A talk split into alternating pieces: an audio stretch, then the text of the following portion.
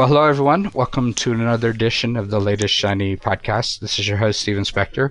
And with me, of course, is Rob Hirschfeld. Uh, good afternoon, Rob. Hello, Steven. Good afternoon. It's been a while since we've uh, recorded with some guests, and uh, I'm very excited about the guest we have today. I mean, he may be, could we say he's the most famous person we've had on the podcast? The other people on the podcast might disagree with you, but you can say that. Well, I I'm just I am just uh, he's I'm looking. Most, he's not the most egoed person we have had on the podcast. Okay, but, well, but very, very, certainly one of the smartest. Well, I mean, what a history. So we have uh, Derek Collison. Uh, I'm sorry, Derek. Say it again. Collison. We have Derek Collison with us, and Derek, I, you know, I always when we have guests on, look at their LinkedIn to kind of say what they do. But you have so many things you're doing here and, and an amazing background in history. I'm not sure where to even start. So why don't you go ahead and introduce yourself and you're investor in so many different things. I, I, it would take me too long to go through them all, but I do see that you were the founder and CEO of Apcera, which I'm familiar with. And it looks like you're have a founder and CEO of a, a new company, Synadia. Is that, am I saying that right?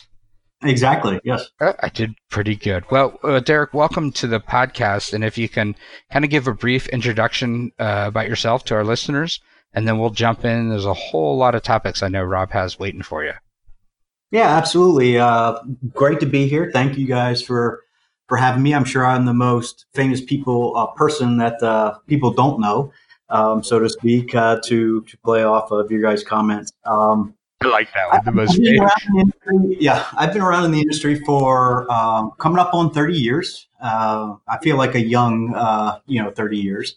But started my career in the early 90s and was immediately kind of thrown into distributed systems. And we take these for granted today, meaning things scale out horizontally. Um, but at the time in the 90s, it was more of a spend more money and, and vertically scale, right? Get a faster computer.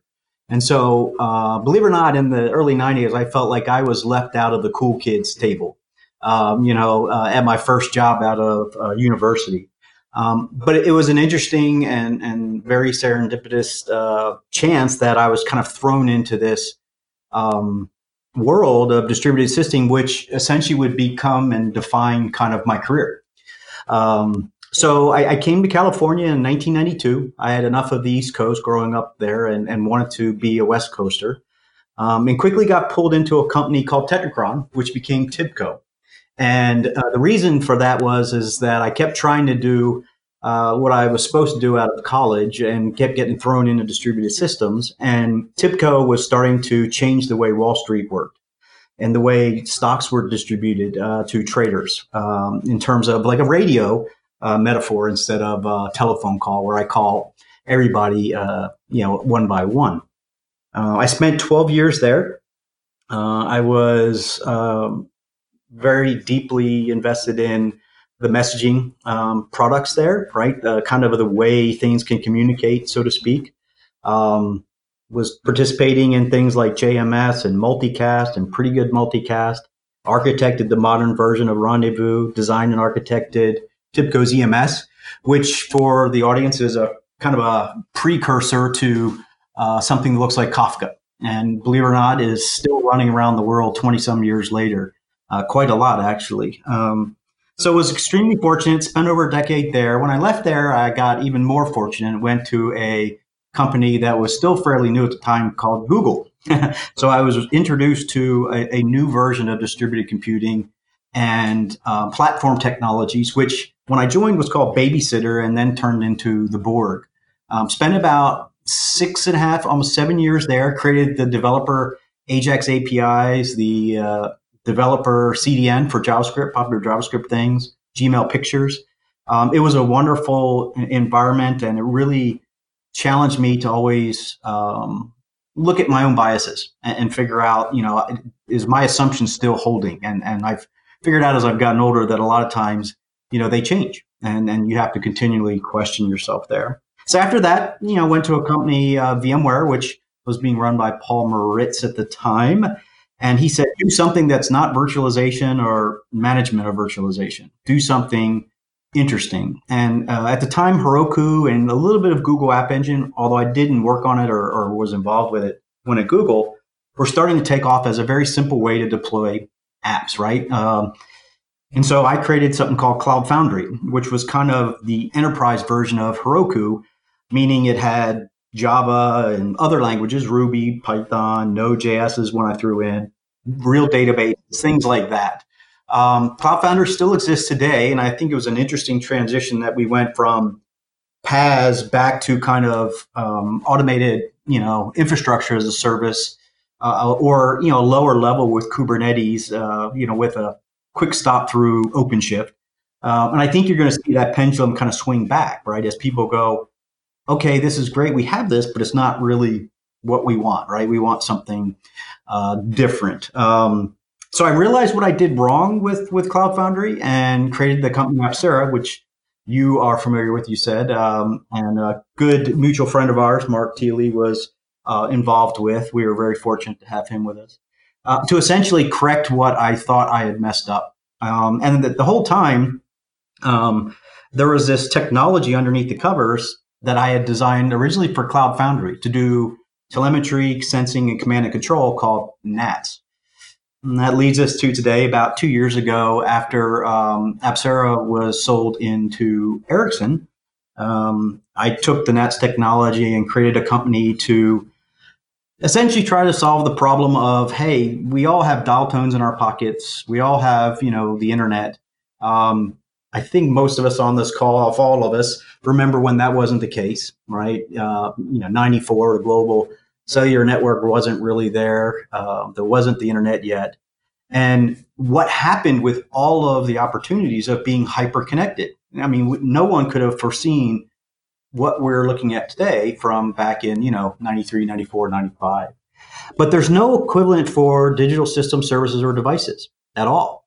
That uh, a single technology, a single dial tone, right, that any uh, digital system service or device can use, connect to, it's secure by default, isolated by default, and just works everywhere cloud, edge, on premise, all that fun stuff. And so that's, you know, that's a quick wrap up of where I've been, what I've been working on, and um, you know, you told I think me. I think you've built everything, Derek. I'm going to give you full credit. And Rob, do you agree with me?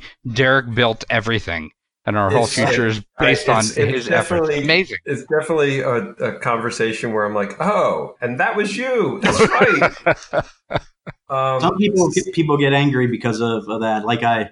Uh, you know, I have to be careful. I pause after each one to see if people leave the room. But um, no, I've been very fortunate. Very fortunate. Well, and, and I think you've been instrumental in something that people don't realize is a hard problem. Um, and so your expertise at you know messaging and figuring out how distributed messaging needs to work is is a cornerstone. And what I want to do is I want to I'm glad you did the the long background because all of these technologies, right? Even going back to, you know, including Borg in that and Tibco, there, there's an element here that I want to I want to pull apart because of messaging, right? This Cloud Foundry, for people who don't realize, um, Cloud Foundry, the, the the secret of Cloud Foundry's operation was the messaging component and, and understanding how you had to keep the systems in the in the platform connected. Um, yeah. That was the magic.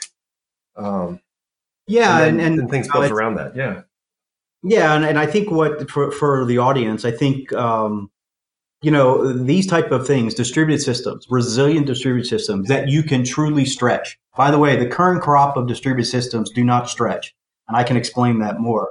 Um, mostly comes from experience and scars on on my back. To be honest with you, it's not it's not as much an IQ thing as people would think. Um, there's a lot of things that feel intuitive that just aren't when you truly look at trying to make a very resilient uh, distributed system.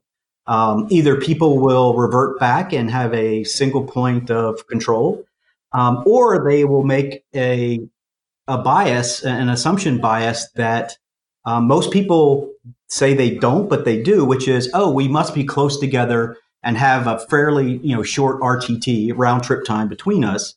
Um, and I would say the crop of distributed systems out there today, pretty much every one suffers from this. They cannot be stretched. They have to you know, run in a certain data center, and they, they are assuming these biases are, are in place. And you know, even even the poster child right now, uh, Kubernetes, right? You know, the founder said, yeah, don't stretch it. Keep, you know, run more of them and run you know smaller ones in in a, a given uh, data center. So a lot of people, yeah, assume that we're just going to smear, create a single Kubernetes, Kubernetes, Kubernetes cluster, uh, just all across the data centers. And I watch this happen because we do a lot of edge work, and we're, I, I definitely want to talk to this because right, this is the place where people are like, oh, I can just sort of smear my control plane across, you know, and, and then it'll be it'll be fine. You just talk about stretching why why is this not a linear stretch problem? How how is it, you know, it, where's it break? Yeah, so um, you know the Kubernetes architecture for the most part does two of the biases that I was talking about. One is it really puts um, you know a single, although they say it's distributed and etcd can distribute state, but it's a single you know um, the whole world state in one place that is polled and and you know updated and things like that. Which then, is which is Raft, and Raft relies on quick decision making, right? Raft um, again assumes uh, again it's maybe not a, a on the surface bias, but uh, it is a bias in Raft that yeah we're pretty close together. We can heartbeat you know a thousand times a second if we need type stuff. Um, so yeah, so you know, at least in my opinion, what I've what I've seen is is that a lot of the the pendulum swings always swing too far one way and then you know back the other way and then eventually they kind of come to the middle. Um, deployment infrastructure deployment tooling i think we're, we're in that oscillation phase. But i really believe we've we've quickly moved from cloud economy or what i call you know a, a you know how do we deploy units of, of work economy? Most people would say yeah we moved to a data economy. I would argue we've moved on from a data economy to a connectivity economy. How do we connect all of these things together? I mean, that's if you look at someone's brain, that's what actually enables what we think is so amazing about the brain. It's how it's all connected, not the actual just cells and things like that. And I believe that we're there, but we're still looking in the rearview mirror and paying attention to uh, still the cloud economy, right? How do we deploy these things and the uh, data economy, right? How do we event enable and, and data enable all of the things that we're doing, uh, which I actually think is a good phase to be in. I think it's a great phase. I think we're doing it backwards. We we need to ask the question: Hey, if we could just be hyper connected like the web, what would that enable? You know.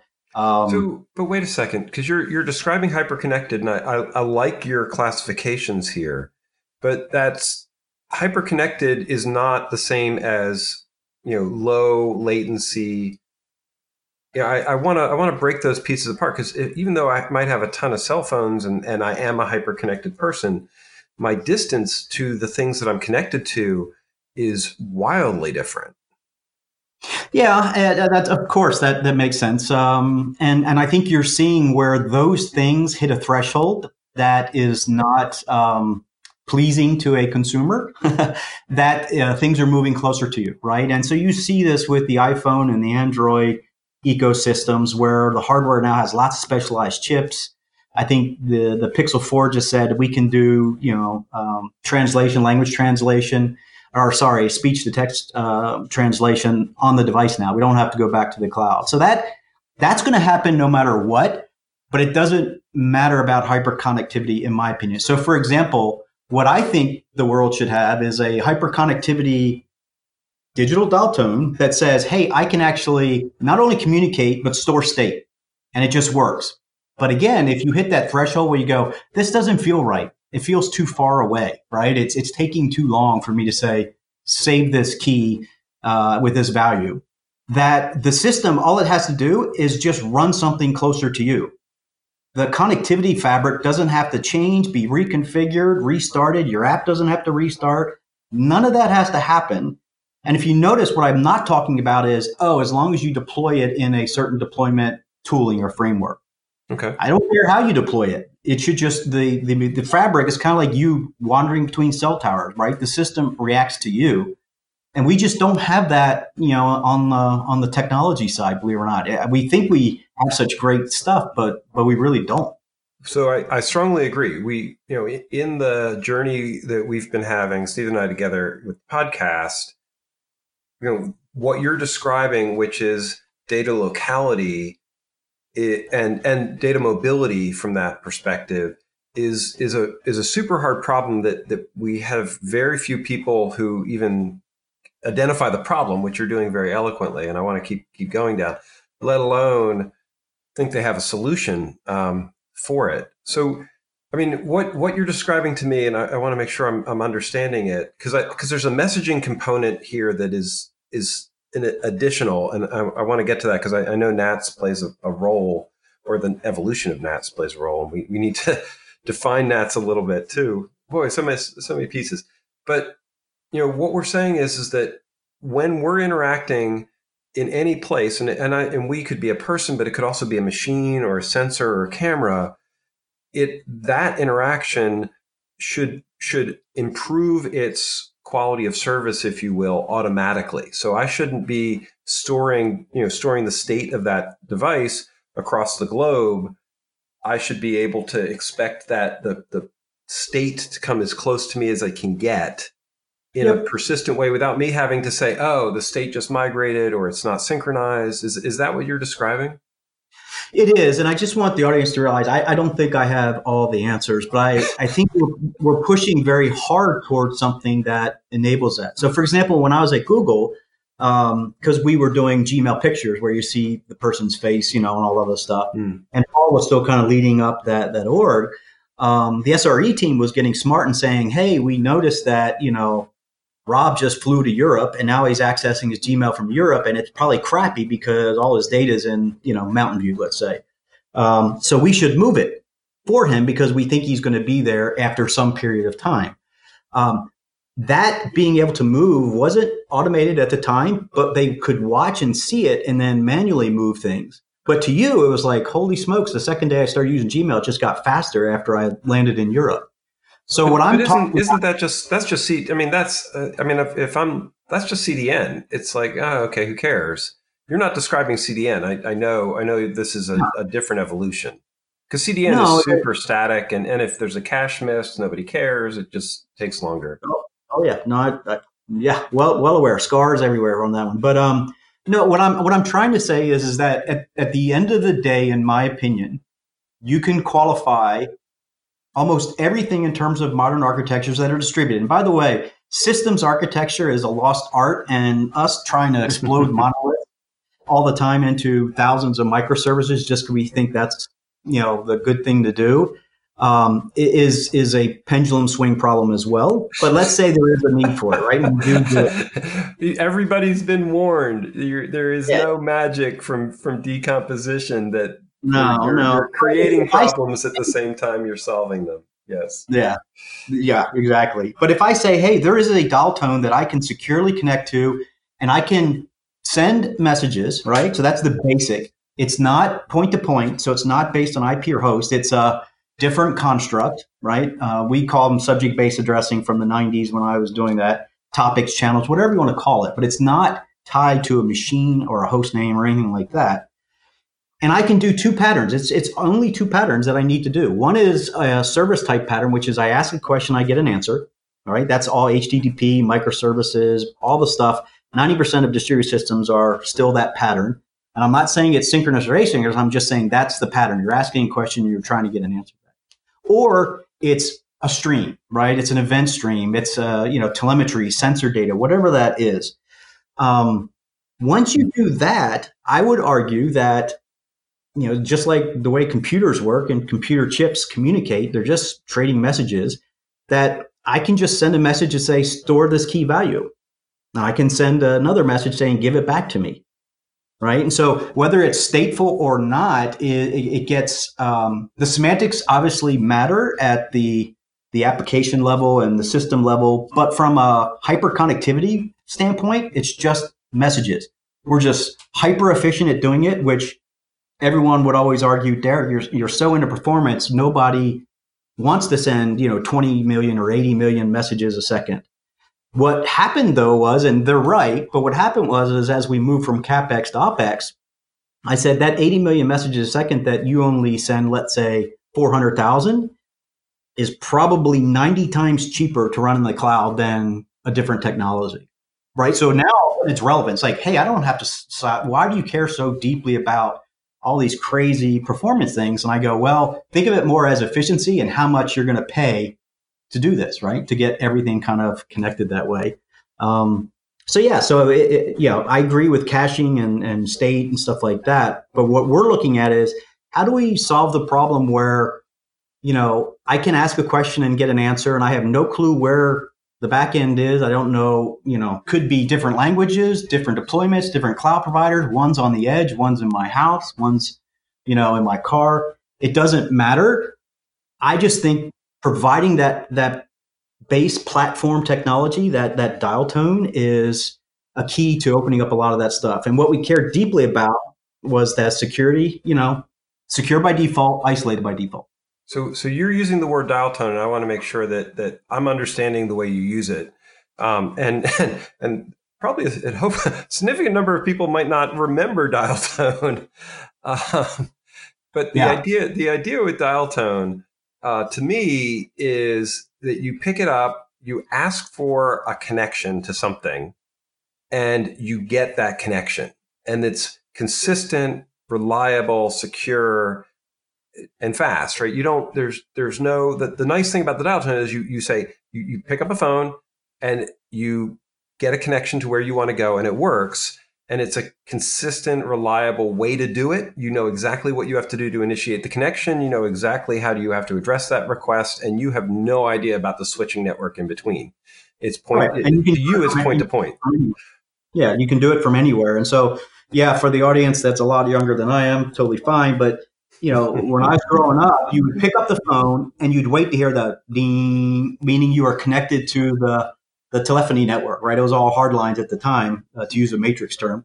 Um, and then you would dial the number, which was essentially your routing to, let's say, I was trying to call you, Rob. You know, um, we we term that now as a the digital dial tone for all the world's digital system service and devices, meaning there is a single URL that any application can just say, I want to connect to the NATS global system. And that's all you need. You need, well, sorry, you need a URL and then you need a file that has your credentials and the, your, your Aussie authn type stuff.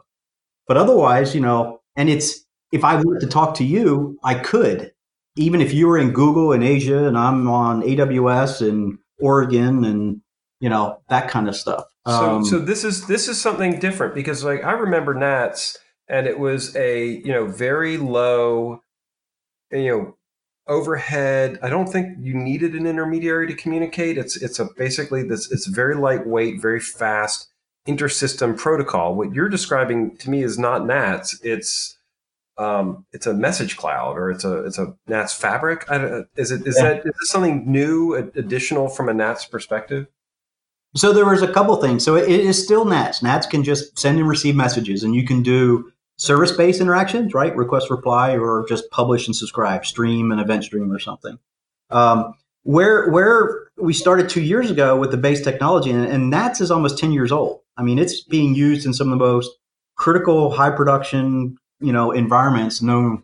Um, you know, nuclear factories, all kinds of crazy stuff, and they just run it for two years straight, and it never goes down. It just works, which is part of our philosophy. We believe in that.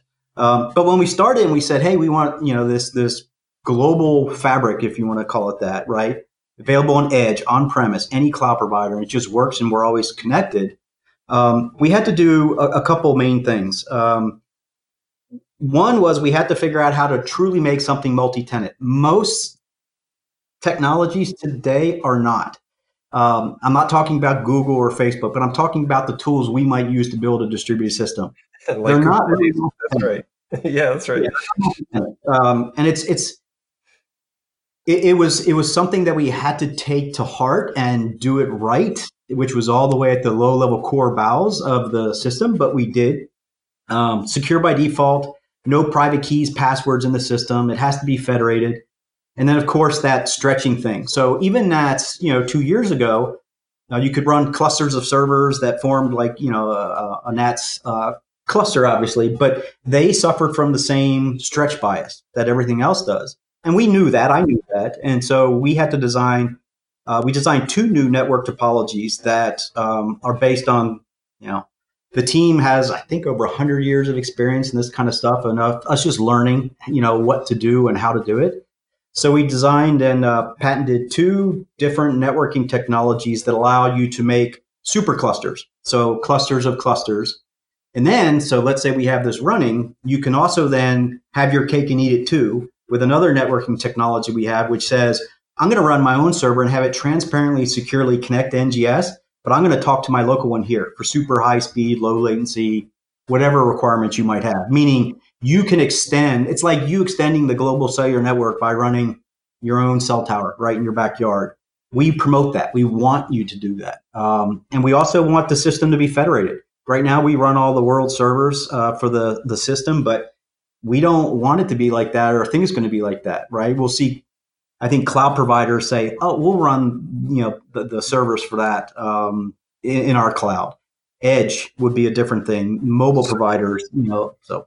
So you're not, and this is to me the the interesting distinction in this. What you're saying is, if you provide additional compute resources or state store resources, then you can use the the fabric to find one that's closer to where you need to be, you're not embedding the container, you know, some some platform component into the system to handle it for you? Is it because right, right. I've, I've, talked to, I've talked to companies who are like, oh yeah, we're building this giant contain you know containerized fabric system, and we'll move containers around for you. What you're really doing is you're building the network, and then we're saying you're saying, look, we're not going to try and move things for you. There's there's a lot of the dependency graph on that becomes just insane. Right.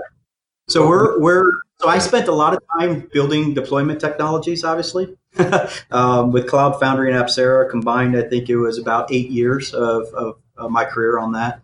Um, I still think that area is interesting and has a lot of um, lot more room to grow and change there. But I am more about the connectivity part.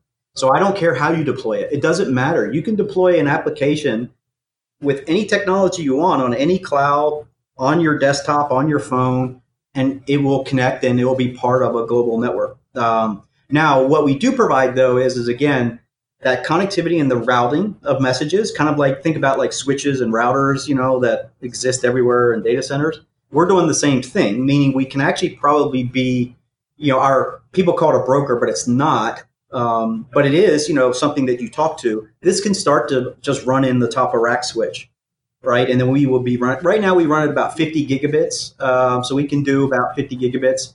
Um, we probably can't get over that yet, but I know how we can get over that. Um, so we'll look into that, obviously, with now the 100 gig coming out in the cloud providers. But that switching framework of, hey, where am I routing this message? one of the patterns that Nats has always had is, hey, I can dynamically just form a group. All three of us can listen on a subject, let's say foo, but we're going to be part of, you know, the edge gravity group, meaning that the system will automatically just select one of us for each message. And what we did with with NGS with these super clusters is, is that we have now preference in the system that's automatic that will prefer a local responder if it's a queue group. But you could have them spread all around the world, and if they fail locally, we'll automatically fail over to the closest RTT cluster that we can find. But your apps, matter of fact, apps from eight years ago that were written for testing some stuff and Cloud Foundry type stuff still work today. You don't need, you know, we didn't because, because you've been because the logic here is moving into the service router, not in the not in the protocol of the right. NAT, NATS components, which is super yeah, powerful. Still the protocol that I designed ten years ago, which is kind of wild. And this this makes well and one of the things when you were talking about tibco that i was thinking i'm like people underestimate how sticky protocols are especially communi- intercommunication protocols. It is incredibly hard to change an intercommunication protocol um, and hats off to the people who design them because you, you, know you, you, you got to get it right. Very hard to tweak on that um, well, so I, think that's yeah it depends on the surface area. So, for example, if you look at the application, and let's say it's doing HTTP requests to you know something and getting a response back and synchronous, right? We can convert that to a all NATS application in probably 20 minutes. You know, it's it's trivial for us to to do those types of things. Um, we just did a uh, extremely large gaming company, uh, large global, four regions, two different clouds. Um, it took us a day and a half to not only deploy the system, but roll three of their apps completely onto it. And so, what, with Nats, we want it to be extremely simple. It's it's a it's a fundamental technology, kind of just like the network, right? You got the green light, you know you're connected somehow. Um, that's how we want people to think about it, but it's a new way of thinking about it. It's not a silo technology. Uh, you know, you're not going to run 10 of them and no one can talk to each other type stuff. You're not even going to worry about running it, although people run it. I think right now our Docker image, the official whatever whatever they call that, I think we're getting up to 90 million downloads for that thing, um, and it just runs. It you know it doesn't fail, just runs type stuff. And so as people start to take it for granted and it just works, that's kind of what we're trying to promote. And we we don't know all the stuff people are going to do with it, but we do know that all of these silos. So even if let's say a company goes, "Hey, we really like this cool new thing called Kafka," every inbound customer to us does the exact same thing. They do a POC, takes them longer than they thought. They get Stockholm syndrome right and say, "Well, we got to make it work now because it took us three months to get it done." Then they have six POCs going. Then someone raises their hand and says, "Hey, we should just run one big cluster and everyone should just share." And that obviously doesn't work, right? And so, being in the business so long, I, I I'm getting where I think I see the problems that we're eventually going to hit. I just don't know when we're going to hit them, but that's what we're betting on. That eventually people will be like, "Hey, no, we just want a, a way for everything to communicate a base, dial tone, fabric, whatever you want to call it, just like plugging in a network cable, and I can deploy two applications anywhere in the world, any deployment, you know, OpenShift, VM, Docker, Kubernetes, any cloud, edge, on premise, and they can say, hey, we are, you know, going to, we're going to talk to each other. We're secure by default. We're isolated by default. But the multi-tenancy system in NATS is um, once you have an account in NATS, every user inside of the account by default can talk to one another. And then you have to securely um, and bidirectionally, by the way, say, "Ooh, I want to talk to or exchange messages with another account." And it's back to that streams and services thing. So you export a stream or a service, and the other person says, I want to import it. I need permission from that account owner. And now all of a sudden they bring it into their account uh, subject space anywhere they want so they can pick where it shows up. So you've got this essentially sandbox for messaging. Containers for messaging is essentially what our, our multi tenancy system turned out to be. And a lot of companies now are saying, oh, we have an account for every microservice. So they're isolated by default, and everything they import is their dependency list, and everything they export then is their UX. That's what their their API is. So there's a couple of things that I want to I want to tease apart, and I know Stephen's starting to give me the stink eye. So let's let me let me try and ask these these simply. Um, boy, one of one of them is just to confirm something you said. You you chose to let the applications be smart about placement. Um, which I think makes a ton of sense. Asking applications, you know, application developers, the logic. Well, actually, I, I didn't say that. So what I said was is that the the system as a whole, we will route messages and give data that is can be looked at and decisions can be made to say, oh, we need to move this responder closer to Rob. Sure, but, the, my, I guess, I guess my, my point yeah. on that is that we're we're looking. What we're saying is, if I'm writing an application each application knows its footprint, right? You're making it trivial for me to say, okay, I'm going to distribute this globally into data centers all over the place and then put an algorithm that lets me route traffic to the closest. And you have some things that make that easier. But the application developer is aware of that, is aware of those, that topology. You're just reducing the friction of the interconnect. That's the way I would describe uh, it. Actually, okay. So no, the, the app the app developer in the app, in my opinion, should not be aware of aware of things like security or deployment topologies, any of that. They simply have a job that says, if you ask me a question, I'll give you an answer. I know how to make the answer out of this question, or I'm just supposed to be sending off, you know, data or event streams, whatever that is. Um, the common one, which is I'm I respond to requests. You ask me a question, I'll tell you the answer. The app just knows how to do that. Doesn't understand anything about security, doesn't understand how requests get routed to it, doesn't understand any of that. But the, the NATS system, regardless of deployment, will surface enough data that you can watch if you want to say, "Ooh, I need to move this responder over here. I need to do this with the requester. I need more responders." And uh, you know, I treat them like cattle, not pets. I just start more of them, or I, I take them out. You know, type. But, but you're not. But you're not. Your NATS and, and the system you've built isn't making a decision to spin up more responders. You're no. Right, you're, the, you're, the, transit, and that's and that's sort of what I'm. This is to me. This is where information that allows you to make that decision transparently. So we have that. I guess service mesh like quality where you can say, I want to sample 50% of the requests going to this service, which could be global anywhere, you know, um, and you, you tell me what's going on. But it's, it's, it's not, again, that bias where everything thinks it's close together right? Service mesh and, and all the stuff where it says, oh, the latency for this service took blank.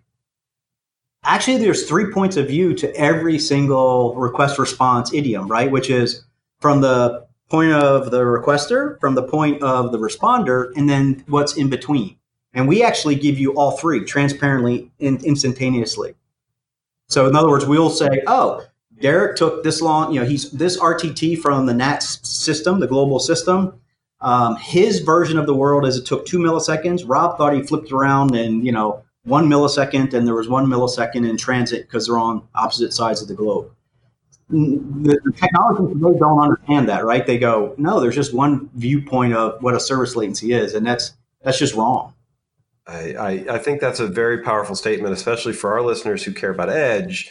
What you just described should everybody should have sat up and said, ah, now I see how I'm going to make a decision about placement or problem or things like that. Because as soon as the round trip time crosses certain thresholds, systems start to fail, right? You can't get consensus. You can't, the data is not cached well. You start having, you know, expensive data transfers. There's, there's all sorts of things. And I, am not going to, I don't want us to, I, I, I want to put a period in that because I want to, I want to go on. But the, here's the thing that, that I think you know, listening to you and, and you've been, you know, we've, we've said Kubernetes a couple times, but it's worth noting there's magic in these, in these platforms and, and Cloud Foundry was the same, had the same type of thing where it makes a decision about placement of workload for you. And then it tracks where that is and it connects it together. But you are 100% dependent on the infrastructure that's built under it. And this is why we've been adding service meshes on top to compensate for that, which is complex. But you are dependent on the service fabric, the service platform under you to know where it's spun up that workload and then direct traffic to it appropriately. And what you're no. eliminates that. Yeah, we don't, we don't need, you don't need any of that with, with NATS. Um, but you do need it to say, I, am running it here now. I want to move it. Um, we don't do any of that, right? But we'll we'll we'll connect it instantaneously, totally transparently, securely, isolate it, um, and then we'll also give you the data that would you could use, right, to say, "Ooh, I might want to move this this service because." Um, uh, you know the service latencies are getting too high. All the requests are coming from Asia, and the you know, responders are all in, in North America. You know that kind of stuff. I, I think that's well, a really yeah. smart smart compromise because the cost and complexity of the Kubernetes componentry to drive that, and then the restrictions it imply in places. And I, am a fan of Kubernetes. Please don't don't flame war me for thinking that I'm not. But I we have to be pragmatic about what the technology is and where its where its weaknesses are and where its strengths are but what you know it's it's made a whole bunch of decisions and to do that it's had to lock down net, networking to a large extent and and you know that's the benefit yeah, so for example if if the, if the audience is is you know using kubernetes and they're they all of a sudden probably have multiple um, you know clusters right trying to figure out what only works inside of each cluster and then how to connect applications that are in different clusters is very painful and we just don't think it should be. And for us, it's not, you know, multiple Kubernetes clusters. It's you can just deploy these things any way you want. It just works. And so we take a lot of that pain away when you do have to say, oh, well, we've got one Kubernetes cluster on the East Coast, one on the West Coast, but now how do they talk? And that's a whole, you know, thing of, oh, we're going to do this, we're going to do that. Um, and we just don't think that that's necessary. You shouldn't have to do all that stuff. It should just, you know, you should get onto what the responder is actually doing for your business, you know, that to making your business or, or your organization better. So, Derek, this is uh, Stephen coming in. And uh, as I told you before we started, that uh, at some point I'd break into Rob. And, you know, oh. Promises me 31 minutes and I see 40 minutes. But uh, I was nice to you today, Rob. I, there's no way you're going to get to interrupt Derek. That's no, no, no. I was not to do it. But Derek, uh, outstanding uh, podcast, great stuff. If people are interested in catching up with you, following you, I don't know if you have a blog or anything like that. Uh, where should they go look for you? Uh, yeah, on on Twitter, Derek Collison, uh, all one word. But if you just Google Derek Space nats.io, you'll you'll see all the the fun links uh, that'll that'll show up. Um, so, and we have a great Slack channel. Welcome to join it. It's, it's free, but there's uh, about fifteen hundred plus people in it now, and some great conversations. Uh, and we sit on it all the time. Great. And for our listeners, we did uh, Rob. We did a NATS podcast. Has it been maybe a year, year and a half, or something like that? That we had done. So I'm going to go back and look for that and add that link uh, to information about about this podcast. Well, Derek, thanks again for joining us. Uh, I appreciate it, Rob. Uh, thanks for all the great questions, and we'll see uh, both of you soon. Thank you.